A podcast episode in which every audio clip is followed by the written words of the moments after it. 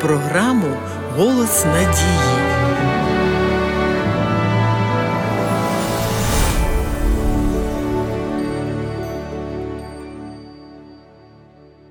Одним з найбільш відомих і неправильно тлумачених місць Писання є слова Ісуса із сьомого розділу Євангелія від Матвія.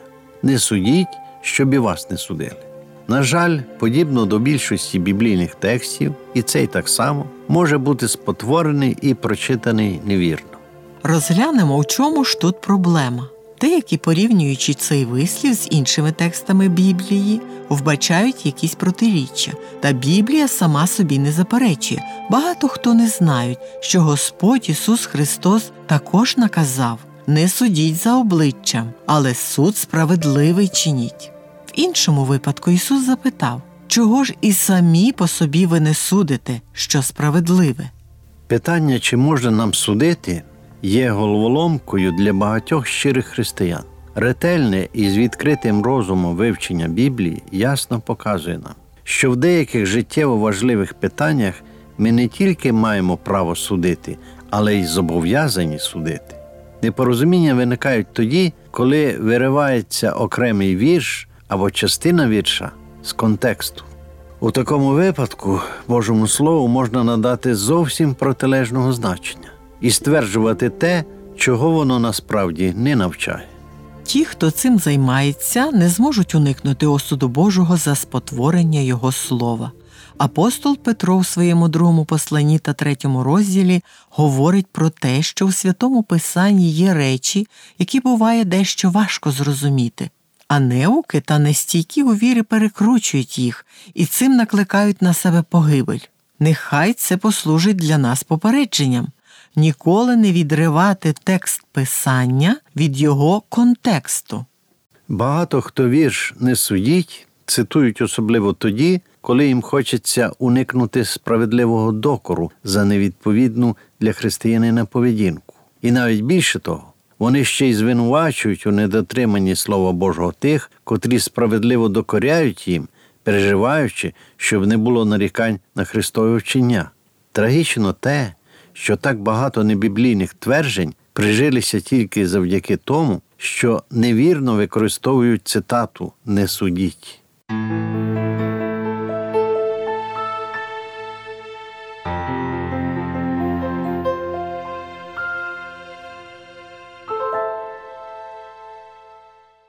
Апостол Павло у посланні до римлян писав віруючим Благаю ж вас, браття, щоб ви остерігалися тих, хто чинить розбрат і ставить перешкоди вченню, яке отримали. Уникайте їх. Ці люди служать не Господу нашому Ісусу Христу, а лише череву своєму. Знову ж Павло заявляє любов нехай буде нелицемірна, ненавидьте зло та толіться до доброго, усе досліджуючи, тримайтеся доброго. Якщо б не було права аналізувати вчинки та робити висновки, то цей апостольський наказ не міг би бути виконаним. Бог бажає, щоб ми знали Його Слово, а потім перевіряли усіх вчителів та їхні вчення на предмет дотримання заповідей Слова Божого. Пам'ятаймо, ніщо не є добрим, якщо не відповідає святому Писанню. Ми повинні любити ближніх і не бути байдужими до них. Це частина любові. Якщо людина грішить перед Богом, то отже, наш обов'язок в ім'я любові до нього допомогти йому стати на вірну дорогу. Ще раз нагадаємо, що основна проблема багатьох християн полягає в тому, що вони дозволяють собі робити висновки, основуючись на якійсь частині біблійного тексту, і при цьому не утруднюють себе дослідити, до кого вони були сказані ті чи інші слова, і з якою метою. Це якраз той випадок, що так само стосується і частини тексту не судіть. Пропонуємо звернути увагу на увесь текст, і тоді стане ясно, що Христос висловив свої докори лицемірам. Ось послухайте цілий цей уривок. Не судіть, щоб і вас не судили, бо яким судом судити будете, таким же осудять і вас, і якою мірою будете міряти, такою відміряють і вам. І чого в оці брата свого ти скалку бачиш, колодиш у власному оці не чуєш. Або якщо ти скажеш до брата свого, Давай вийму я скалку з ока твого, коли он колода у власному оці. Лицеміре, вийми перше колоду із власного ока, а потім побачиш, як вийняти скалку з ока брата твого.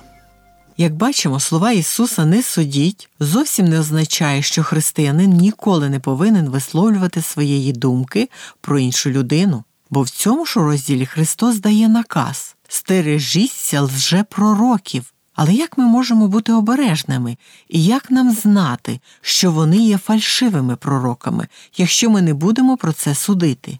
І які стандарти дав нам Бог, за якими ми можемо судити?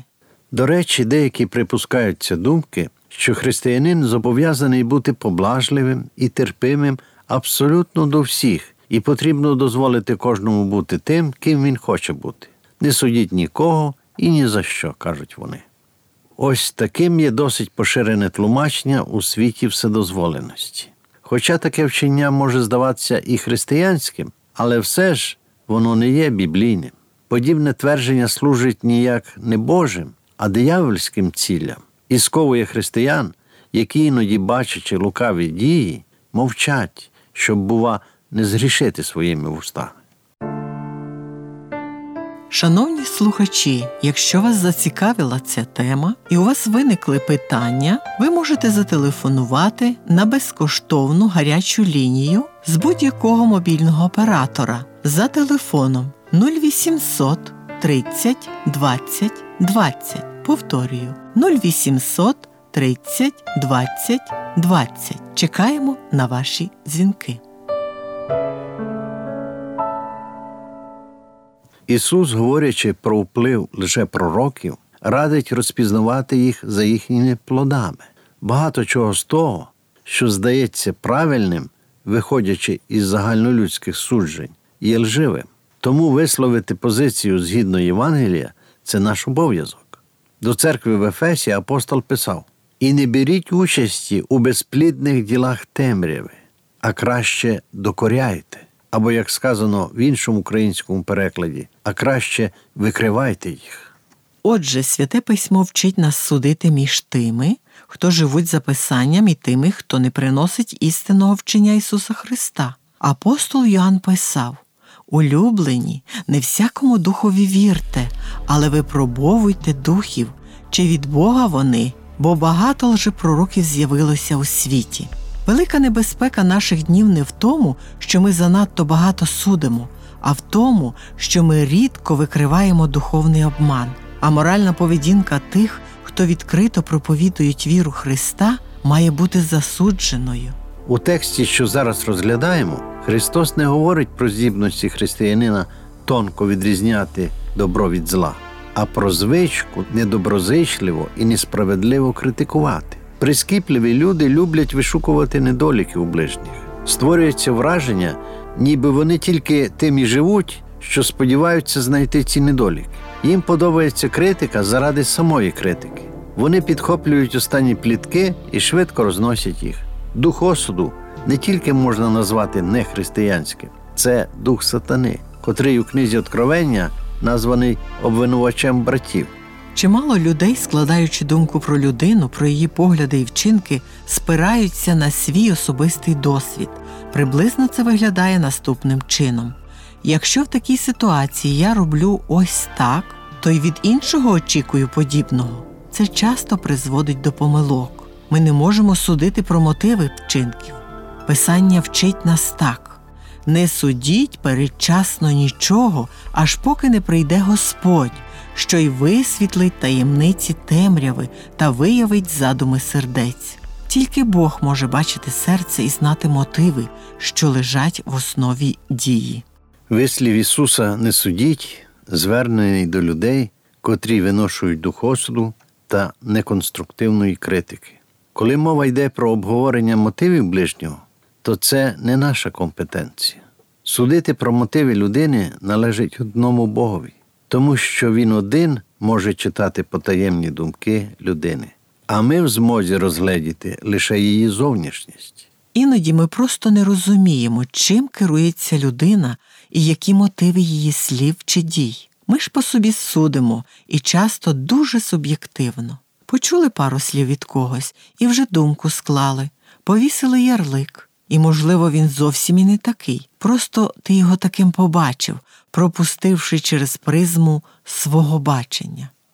Люди, висловлюючись догадками, неминуче припускаються помилок. Тому ми не вправі остаточно судити про когось, про його спонукання або говорити так, немов ми знаємо його дійсний характер, і нам відкрито, яким буде остаточним Божий суд над ним. Бог бачить не те, що бачить людина. Чоловік дивиться на лице, а Господь дивиться на серце.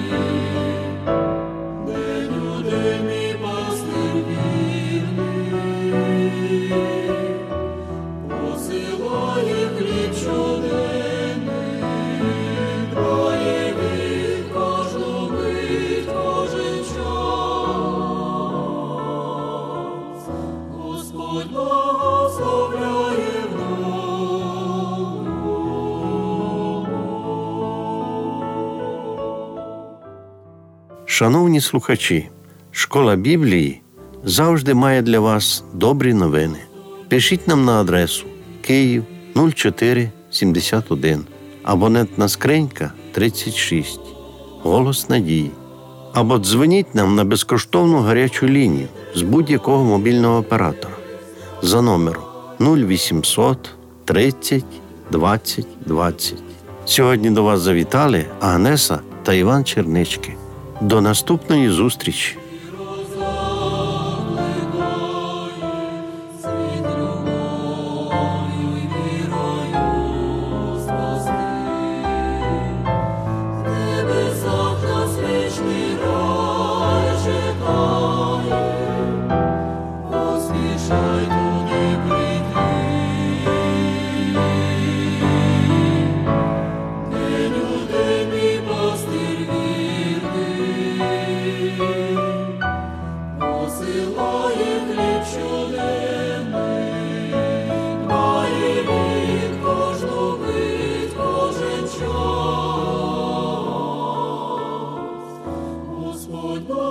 so